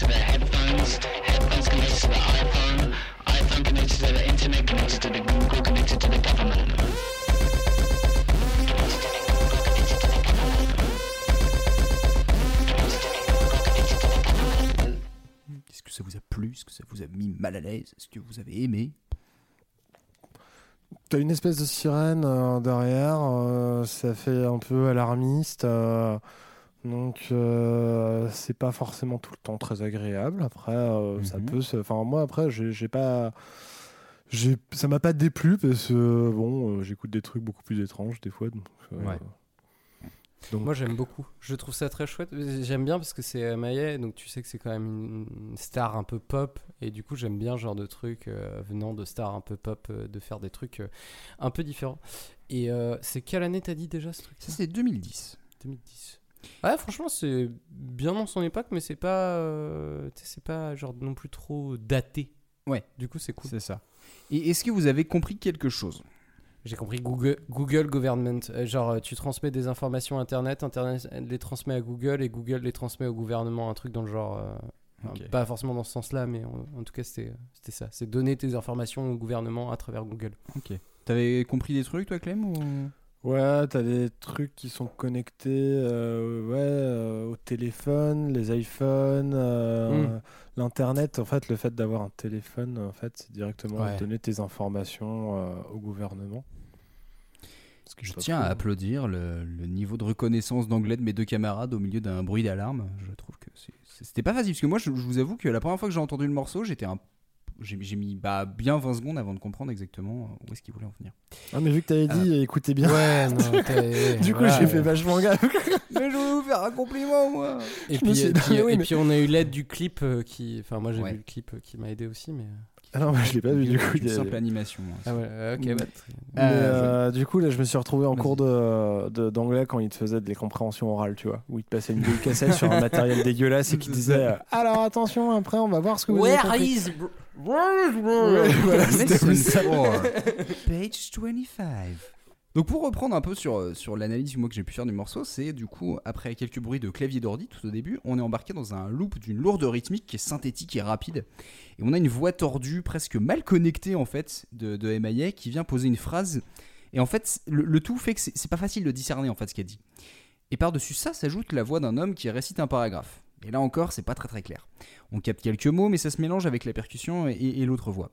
Jusqu'à ce qu'en fait, le texte du gars rejoigne celui de, de Maya. Et en fait, ils répètent tous les deux en même temps Connected to the Google, connected to the government. Donc connecté à Google, connecté au gouvernement. Et ce que j'ai trouvé assez fort, c'est qu'en en fait, en une minute, bah, t'as tout. Enfin, je veux dire, il n'y avait pas besoin d'en faire plus, quoi. T'as, t'as limite tout compris. C'est qu'en une minute, ça, ça prouve que c'est suffisant pour faire rentrer un message dans le crâne. Là, on nous martèle justement cette phrase au moins une, bah, une bonne quinzaine, vingtaine de fois dans le morceau au final. Avec cet énorme bruit d'alarme, ce bruit d'alarme qui rappelle presque une, un- une alerte virus de, ton pare-feu, quoi. C'est c'est désagréable et en même temps c'est captivant. Heureusement que ça dure pas plus d'une minute parce que je pense qu'en fait au bout d'un moment ce serait insupportable. Mais là en fait ça te titille et le fait que ce soit la première piste de l'album, bah, c'est quand même quelque chose qui peut pas passer inaperçu.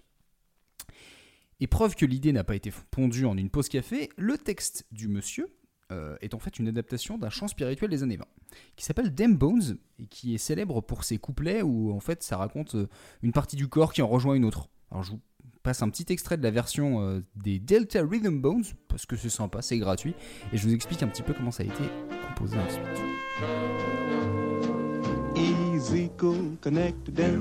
Dry bones. Dry bones. Dry bones. Now hear the word of the Lord. Well, your toe bone connected to your foot bone. Your foot bone connected to your heel bone. Your heel bone connected to your ankle bone. Your ankle bone connected to your leg bone. Your leg bone connected to your knee bone. Your knee bone connected to your thigh bone. Ah, Donc oui, donc c'était euh, Damn Bones par les Delta Rhythm Bones. Donc c'était gratuit. Donc euh, l'idée de la chanson c'est euh, le pied est connecté au talon, le talon est relié à la cheville, qui est relié au tibia, etc. jusqu'à la Ah, tête. Et ici ça devient la tête est connectée au cou, qui est connecté au bras, qui est connecté à la main, qui est connecté à Internet. Hmm. Et après connecté on renforce. Et donc voilà. Et du coup en fait après Pardon. il pousse encore plus le truc, c'est la tête est connectée aux écouteurs, qui est connecté au iPhone, qui est, qui est connecté à Internet. Alors, l'esprit pragmatique dira oui, c'est ainsi qu'actuellement j'entends cet épisode par euh, l'outil de mon téléphone qui est relié à des écouteurs et Internet, c'est vrai. L'esprit blasé dira oui, bon, euh, le gouvernement peut nous écouter, incroyable. Mais il y a aussi l'esprit innocent. Et l'esprit innocent, il était bien présent en 2010. Parce que justement, Il n'y a pas une shitstorm euh, à proprement parler, mais elle a été très critiquée justement, émaillée pour son, sa, posture un peu, un peu complotiste. Et justement, elle a, quand elle a été interrogée euh, par le, magazine Complex à la sortie de l'album en 2010, elle a exprimé que, vouloir que le public apprenne à avoir un esprit critique. Elle a dit Je fais en sorte que ce soit assez désagréablement bizarre et mauvais pour que les gens commencent à entraîner leurs muscles à la pensée critique. Ça peut paraître un peu prétentieux dit comme ça, mais l'idée est intéressante. Et du coup, elle cite le cas du Sri Lanka, donc son pays d'origine, puisque c'est le pays de son père, euh, qui est toujours en conflit entre le pouvoir et la minorité euh, tamoule. Elle dit tout simplement on peut taper Sri Lanka sur Google et ça n'affiche pas que plein de gens ont été tués et bombardés. On voit que des pages comme Venez au Sri Lanka en vacances, il y a de belles plages. Vous ne verrez pas la réalité avant d'atteindre la page 56. Quand mon fils va sur internet et tape ces mots, il va avoir exactement ce qu'ils veulent qu'il ait. Et c'est marrant parce que elle, euh, elle fait un rapport justement, elle se rappelle qu'au début de sa carrière, donc son premier album c'est 2005, elle avait le sentiment justement que Internet était un endroit avec de nouvelles idées intéressantes et où les gens pouvaient trouver de nouvelles façons de coexister, de partager des idées. Mais maintenant, les corporations ont mis la main dessus et les gouvernements ont mis la main dessus aussi. Tout ce qu'on a commencé à faire, ils l'ont appris et maintenant ils l'utilisent pour eux-mêmes. Et quand elle dit ça, bah, c'est difficile de lui donner tort. Parce que du fait de l'évolution qu'on a pu voir d'Internet, qui au fur et à mesure justement est devenu de plus en plus professionnel et justement à but commercial. Et puis ensuite, euh, quand on voit que Google a largement euh, pu être impliqué justement dans des histoires, euh, pour vous citer quelques exemples, euh, ils ont largement soutenu, soutenu la censure en Chine dans les années 2000, c'est-à-dire qu'au début des années 2000, Google était présent et du coup ils ont participé justement à ne pas montrer certaines choses, jusqu'à finalement quitter le pays, je crois en 2007 ou 2008. Et puis d'autre part, le fait que les pages de réponse qu'on trouve sur Google encore aujourd'hui sont remplies d'offres commerciales avant d'être des pages d'information. Avec le recul, on se dit, bah oui, en fait, il n'y a rien de très très étonnant. Je me suis intéressé particulièrement à cette chanson, donc on va dire que toute la discographie de, de MIA, on va dire tout le personnage, ne je ne l'ai pas vraiment fait rentrer vraiment en cause, mais c'est vrai qu'il y a eu plusieurs fois où elle, s'est exprimée sur des choses, et des fois ça a été à son détriment, parce que justement, elle lançait un peu des idées où on disait oui, ça se voit qu'elle connaît pas trop de quoi elle parle, et voilà, comment dire, elle diffuse des idées qui sont mal maîtrisées. Mais dans le cas actuel, je trouvais ça intéressant parce que le, le propos, il est vraiment, euh, bah, il est vraiment limpide, quoi. Alors je sais pas ce que vous vous en pensez, mais je me suis dit, bah oui, Google est, enfin on est connecté à Google, on est connecté à gouvernement. Bah, on l'oublie, mais en fait, euh, oui, c'est, c'est, c'est- c'est- on peut pas dire que c'est faux, quoi. Euh, je, je- je pense qu'on est surtout connecté. Enfin, je, je vais faire mon, mon gros anticapitaliste de base encore, mais on est plus connecté Oh à- non. Effectivement aux multinationales qui veulent nous vendre des trucs. Je sais plus quel euh, journal. euh, Enfin, je parlais de ça avec euh, des mecs de. oh, putain, j'ai oublié leur nom. Euh, faut que je retrouve. Enfin, bon, des journalistes qui avaient bossé sur la question et qui disaient qu'ils avaient essayé en fait de poser leur iPhone comme ça, alors qu'ils avaient désactivé et je crois même avec un truc Google, euh, enfin Android, Mm. ok, ils avaient désactivé le OK, euh, OK Google et tout sur une table et vraiment de parler beaucoup d'un truc en question. euh, Je sais plus, je crois que c'était genre partir en vacances au Brésil ou quelque chose. Ils ont parlé Mm. Brésil, Brésil, Brésil. Et en fait, ils se sont rendus compte que sur leur Facebook ou euh, sur euh, leur, euh, enfin sur des choses, ils obtenaient euh, des, euh, des liens vers. Eh, super, vous voulez vous envoyer, enfin vous voulez voyager au Brésil. Donc, en fait, c'est des faits avérés. C'est juste qu'en fait, on oublie que, que Mm. c'est le cas. Après, je- gouvernement, je suis moins persuadé de ça. Enfin, je pense que c'est plus complexe que ça en a l'air et que c'est. Mais en tout cas, j'ai l'impression qu'ils vraiment ils profitent de nos informations pour en fait nous vendre des trucs. Mm. Si tu te dis, les mecs, ils ont développé un système mais génial et pourtant ils- c'est juste pour nous vendre des trucs quoi. Putain, c'est ouf. C'est ça. Mais c'est intéressant. En 2010, c'était- quand même euh, beaucoup moins évident parce qu'en tout cas, les objets connectés étaient beaucoup moins là en fait. C'est difficile de se remettre dans le contexte d'il y a 10 ans. Enfin, c'est pas si difficile que ça, mais euh, il y a certaines choses qui aujourd'hui sont devenues des telles évidences qu'à l'époque, il n'y avait pas. Et on en vient limite à oublier à quoi ressemblait Internet il y a même 10 ans et de se dire que, bah, en fait. Time Machine. C'est, bah oui, hein, utilisez la Wayback Machine, amusez-vous des fois à regarder un petit peu à quoi ressemblait Internet 10 ans avant. Euh, Clem, je sais pas, tu voulais rebondir là-dessus ou- Ouais, je vais rebondir, mais du coup, ta, ta dernière remarque, on aurait dit un vieux qui parlait. Utilisez Internet euh, il y a 10 ans avec la Wayback Machine. Voyez comment ouais, c'était galère. Hein, quand Google il était, pas en, il était en relief, là. Vous vous souvenez de cette époque ouais, c'est ça. Hein, Où il y avait J'ai de la chance, que j'ai jamais compris pourquoi j'avais de la chance quand je faisais ces recherches-là. Euh, oui, alors du coup, moi je voulais rebondir un peu euh, sur, euh, sur tout ça parce que effectivement, euh, je pense que euh, avec euh, tous les réseaux sociaux auxquels on est inscrit, les applications sur téléphone et compagnie, il y a forcément un moment donné où on est un peu surveillé. Hmm. Euh, sans faire mon gros parano, hein, mais bon, moi je, suis, je fais très attention à ma trace internet parce que j'ai pas Hmm. envie qu'on. Enfin, je dissocie ma vie internet et ma vie privée, on va dire. Et, euh, et voilà. Mais euh, quand tu disais, Léo, que c'était surtout euh, à but commercial, je suis pas d'accord, hein, parce que quand tu regardes bien ce qui s'est passé aux États-Unis pour l'élection de Donald Trump, tout ça part de, de petites applis jeux sur Facebook qui, qui ont été récupérées des données pour les revendre derrière à des. enfin pas des community managers mais des, des experts en communication qui sont dit il faut cibler ça et du coup qu'on écrit les discours de, de Trump Ouais, mais c'est ce que je veux dire, c'est que c'est de la Mais oui. vente. On est oui, sur mais de la non, vente. mais non, mais c'est pas de la vente. Mais du coup, là, t'as quand même influence. Enfin, c'est quand même influencé euh, une, euh, une élection. Donc euh, après, euh, que les gouvernements ils récupèrent des infos. euh, Écoute, euh, là on en parle pas mal en ce moment avec euh, l'application euh, Stop Covid. Stop Covid. J'espère que je vais gagner qu'ils des ont, points. ils ont plus de 3% d'utilisateurs maintenant ou- Euh, Euh, je non, sais pas, mais euh, Ils sont à deux, je crois. Deux personnes Cool. J'espère qu'elles vont se croiser à l'occasion. Non mais d'un côté, euh, je trouve ça intéressant parce que ça prouve un peu la méfiance des gens de base. Mais c'est bien. c'est Non, bien. non, Ouais, non, mais, non, coup, non. Alors, attends, je suis désolé. Là, je vais, je vais partir. je vais- Non, non.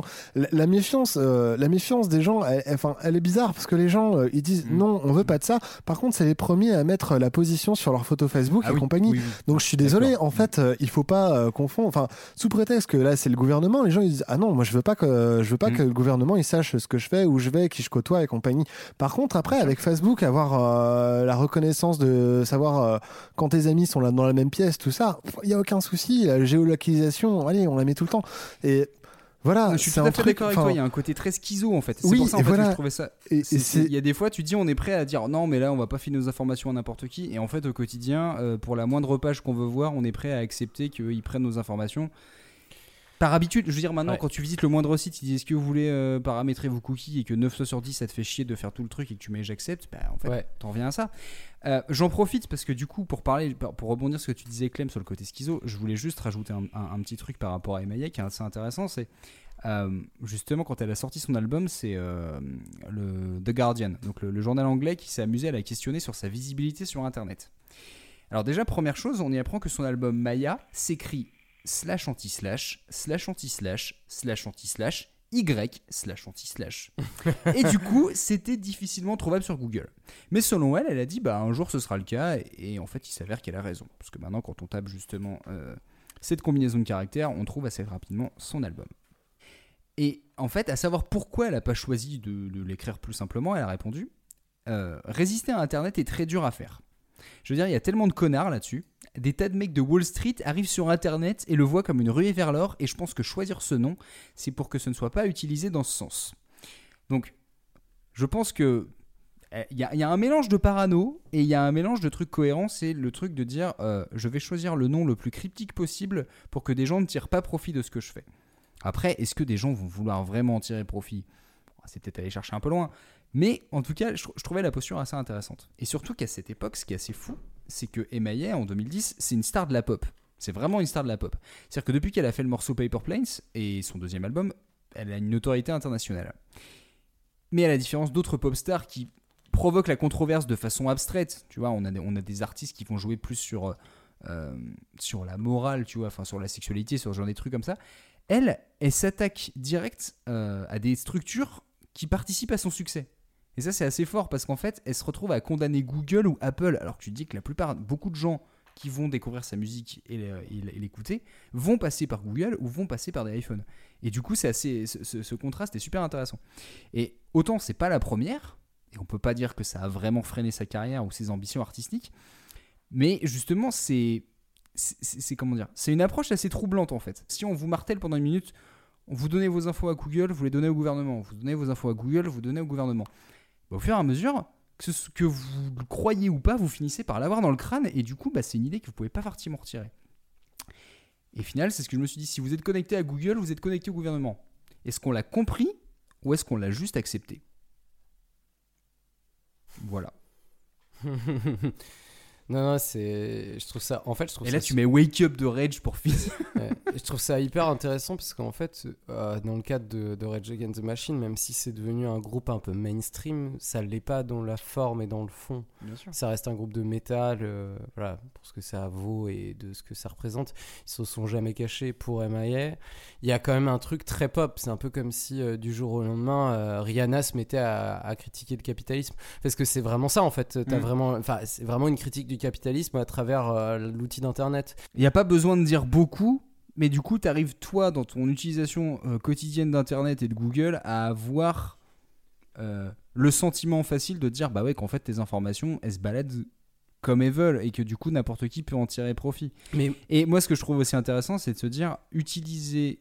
euh, utiliser la musique, on va dire, et utiliser surtout les chemins traditionnels de diffusion de la musique qui vont être les réseaux sociaux, euh, les, comment dire, les moteurs de recherche, les plateformes d'écoute, bah, il y a une espèce de paradoxe, mais en même temps que je trouve ça hyper intéressant parce que euh, ça te prouve qu'en fait l'outil ne t'empêche pas d'exprimer ce genre de choses. Mm. On t'empêche pas de te dire, enfin je dirais, Maya, elle a pas été censurée euh, parce qu'elle a dit euh, Google est co- est connecté au gouvernement. Bah non, parce que ça fait vendre. Donc ils s'en foutent à partir du moment où voilà. ils arrivent à vendre. euh, Et c'est ça qui, qui est- qui est assez fort en fait là-dedans, c'est qu'en fait on t'interdit pas de le dire, mais par contre, bah, à condition qu'on en tire profit derrière. Mais c'est surtout que moi je trouve ça assez marrant de l'avoir taxé de, de complotiste parce que franchement c'est un peu light quand même comme truc. Elle est pas en train de dire que Google contrôle le monde et met des petites capsules dans les, dans les gens, tu vois. Genre c'est juste. Je, je pense, en fait, c'est peut-être, un- c'est- alors, peut-être que c'est aussi euh, l'évolution du discours en l'espace de 10 ans qui est devenu beaucoup plus euh, euh, parano, mais surtout, je dirais un peu pessimiste, et on part plus facilement du principe. Moi j'appelle pas ça du pessimisme. Non, mais attends, ça du réalisme. il y a 10 Non, mais ans, attends, ouais, mais le problème, c'est que le réalisme et le, et le pessimisme, des fois, sont un peu liés. C'est-à-dire que tu as certaines choses auxquelles tu. Tu en avais conscience, mais tu faisais pas attention. Et, il Oui. s'est passé un- et il suffit qu'un truc dramatique se passe, et là, d'un coup, ça te rentre dans le crâne. Et à partir de là, bah, tu sais à quoi t'attendre. Ça veut pas dire forcément que tu vas. Parce que le problème reste toujours le même. C'est qu'on peut toujours se plaindre de certaines choses. C'est pas pour ça qu'on change forcément nos habitudes. Non, mais faut, faut aussi penser à un truc c'est qu'Internet n'était pas le même il y a 10 ans qu'aujourd'hui. hein. Ah, c'est clair. Hum, c'est pour ça. C'est euh, donc du coup euh, voilà, on a peut-être euh, il y a eu peut-être plus de scandales notamment avec le procès de Zuckerberg, Zuckerberg, c'est ça hein Hum. Zuckerberg. Euh, Zuckerberg euh, avec son, son procès tout ça, euh, les gens sont peut-être plus alertes maintenant qu'il y a 10 ans donc la chanson marche mieux peut-être aujourd'hui, véhicule Bien mieux sûr. le message qu'il y a 10 ans parce que moi il y a 10 ans euh, attends 2010 euh, j'avais Facebook depuis un an, je veux dire, j'en avais rien à battre de mes informations personnelles. hein. Et c'est ça. Et, et en même temps, l'utilisation euh, de Facebook n'était pas du tout la même. Oui, bah clairement. Parce Déjà, on parlait par à la troisième Tu partageais personne. beaucoup de trucs. Tu, c'était pour le coup. Ouais, non, mais c'est ça. C'est tu partageais de, tu comment dire, tu parlais, t'é- t'étais plus dans le relationnel avec tes, enfin, avec les gens que tu connaissais, quoi. Et euh, bah vraiment, en soi, du, du réseau social. Et euh, mais je veux dire, attends, c'est pareil. 2010, euh, Twitter, ça a quoi, un an, un an et demi en 2000 c'est- tout neuf, quoi. Euh, Ouais, c'est vrai. c'est il faut, faut se dire aussi que certains il y a beaucoup de réseaux sociaux étaient soit naissants ou n'étaient pas encore nés et que du coup on n'avait pas un peu cette euh, enfin je veux dire c'est comme se rappeler de YouTube en 2010 et euh, combien de gens étaient sur euh, YouTube vraiment pour en tirer profit? Bah, Il n'y avait pas de c'était- publicité déjà à l'époque. Ouais, c'est ça Putain, il y avait pas GeoGuessr à l'époque. mais c'est et, et, du, et du coup c'est pour ça je trouve que c'est c'est assez intéressant de voir comment un propos à une période peut être limite vu comme un truc un peu euh, ouais comme un truc parano et avec le recul se dire bah oui c'est pas faux c'est peut-être un raccourci mais justement dedans il y a des choses qui sont vraies parce que c'est on va dire le temps nous a, nous a prouvé que c'était le cas et je trouve d'autant plus fort en fait euh, je, voulais juste préciser ce point-là, c'est que on, a beaucoup d'artistes contestataires qui vont utiliser l'argument, le, fait- on va dire le, du factuel, pour exprimer quelque chose. On va dire par exemple machin a fait ça et on va le lire dans une chanson. Mais là, en fait, ce qui est dit, enfin, ce qu'elle utilise comme méthode, c'est différent. C'est-à-dire que répéter toujours la même phrase, toujours le même cheminement, c'est un outil de propagande. Et je trouve ça assez fort en fait parce que c'est quelque chose auquel on est. Enfin, c'est pas qu'on n'y est pas habitué, parce qu'il faut pas se voiler la face. Euh, le fait d'entendre toujours les mêmes euh, musiques, d'entendre toujours les mêmes façons de, de faire des chansons de pop, fait qu'au moment ça nous rentre dans le crâne et que même qu'on aime ou qu'on n'aime pas, on finit par s'y habituer. Donc, c'est pas de la propagande vraiment, mais, mais en soi, voilà, c'est une certaine, une certaine habitude qu'on prend, euh, prend naturellement. Mais le faire justement pour faire passer un message politique et d'utiliser vraiment une méthode euh, ouais, typique de propagande, bah, je trouve ça. Je trouve ça osé et, et en même temps, bah, ça a l'air de marcher, quoi. C'est. On peut pas lui nier ça. Et du coup, c'est- je, trouve, je trouve vraiment ce morceau. euh, euh, il porte vraiment quelque chose de, de, de- ouais, d'assez surprenant en fait. C'est, Ouais. censé et en même temps très paradoxal. Voilà. Est-ce que vous avez des petites recommandations à faire à nos auditeuristes? Ouais, moi j'en ai une. Oh. Et ici le petit toast qui va avec. Euh, c'est le podcast Légitime Violence euh, Mm. par le label Convergence. J'en avais déjà parlé, je crois. Euh, J'en reparle parce que ça me, c'est vraiment dans le dans l'actu euh, sur les, les violences policières, tout ça, tout ça. Je vous conseille vraiment ça. Si vous posez encore la question de dire ah non mais les manifestants euh, c'est vraiment des salauds, ils dégradent des McDo, c'est des bâtards, on les entend plus. Allez écoutez ça, on reparlera après. Et allez lire un bouquin qui s'appelle comment la comment la non-violence protège l'État aussi, qui est très intéressant. Mm. Euh, voilà, j'ai fait ma gauchiesse pendant tout l'épisode. C'est vrai que ça t'a inspiré, putain. Ouais, non, mais je, voilà, j'en ai marre de me taire. Je veux dire les choses. Je me rappelais pas qu'on le censurait, mais. euh, Non, mais par contre, vraiment, légitime violence, en fait, j'en parle en termes de euh, politique, mais aussi en termes d'objets euh, podcastiques, en tout cas audio, et il est Mm. hyper intéressant et euh, c'est très travaillé. euh, voilà, je vous conseille vraiment d'aller écouter ça. Cool. Euh, Clem, t'as vu quelque chose à nous proposer? Ouais, deux choses. Euh, la première, c'est un podcast dont j'ai déjà parlé dans un goûter. Euh, je sais plus à quelle occasion. Ah bah si, c'était celui sur l'enfance. C'est euh, Parano du Poste Général. Oui. Donc qui est fait par euh, Vincent Malone, euh, qui, qui avait fait la chanson des prénoms, tout ça. Le roi des papas. Le roi des papas, merci. Et euh, du coup, Parano, il discute avec Patrick Plisman, donc quelqu'un qui, qui, qui lit beaucoup de complots et compagnie. Et euh, du coup, bah, ça parle énormément de complots, de comment ça, ça fait. Je veux dire, hein, mes deux recos, elles sont très tournées sur le complot. Euh, donc voilà, Parano du poste général. Et la deuxième, c'est un film. Un film français qui est super bien et euh, enregistrez bien ça parce que c'est pas souvent que vous, vous me l'entendrez dire.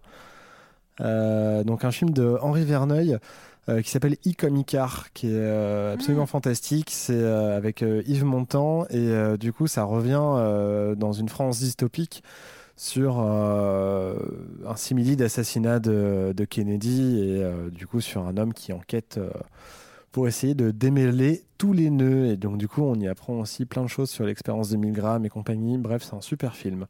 Voilà, I comme Icar d'Henri Verneuil de 1979. Euh, je rebondis rapidement parce que tu parlais du poste général, ça me fait penser que. euh, euh, si je voulais vous parler de comment ça s'appelle Haute tension à l'Elysée. c'est un, un format court, c'est une comédie qu'une copine a faite et du coup ça nous a bien fait marrer donc voilà, j'en profite. Si- De toute façon, regardez sur le poste général, il y a toujours des trucs cool. SO, comme on un dit. petit SO, comme on dit désormais, grâce à Léo qui a ajouté ce terme dans notre vocabulaire. Moi, limite, j'ai un petit truc, un petit SO à, à, à recover ou reconversion et, euh, et écoute ça qu'on fait euh, le super euh, cover battle que- que- qui est assez cool à écouter si vous, si vous aimez parler des gens avec énormément de mauvaise foi et avec lesquels vous avez envie de pas être d'accord du tout des fois et en même temps dire Ah, c'est pas faux. C'est un bon duo, ils marchent bien ensemble les Ça, deux. ça marche bien Mm, et puis, je suis et puis- Et puis, j'aime bien le j'aime bien le concept, c'est chouette. Mm. Après ça c'est vraiment ça m'agace énormément des fois parce que je ne suis absolument pas d'accord. Déjà euh, dire que le punk c'est de la merde, euh, la personne se reconnaîtra, mais je suis pas d'accord avec ça. Bref, euh, mais ça, ça vaut le coup si vous aimez. Si vous êtes arrivé déjà jusque là, peut-être que ça vous intéressera. Si vous êtes en manque de podcast, finalement, on est un peu dans la même veine. Ouais, parce que sinon après on va croire que Léo il est gentil au final. Euh, ouais, mais ouais, c'est ça. Ah ouais, c'est vraiment des enculés. Oh Léo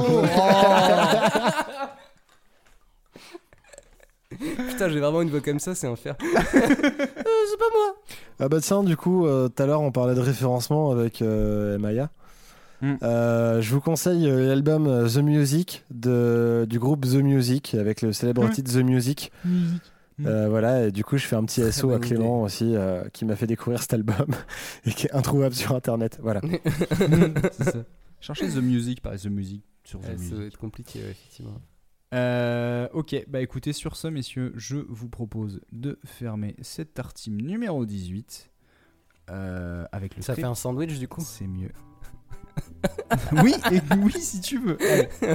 Euh, merci d'avoir passé cette heure et demie avec nous. On espère que vous avez des choses ce soir et que vous allez vous poser des questions, mais pas trop quand même. Euh, vous pouvez nous retrouver sur Twitter, sur Facebook et sur Instagram.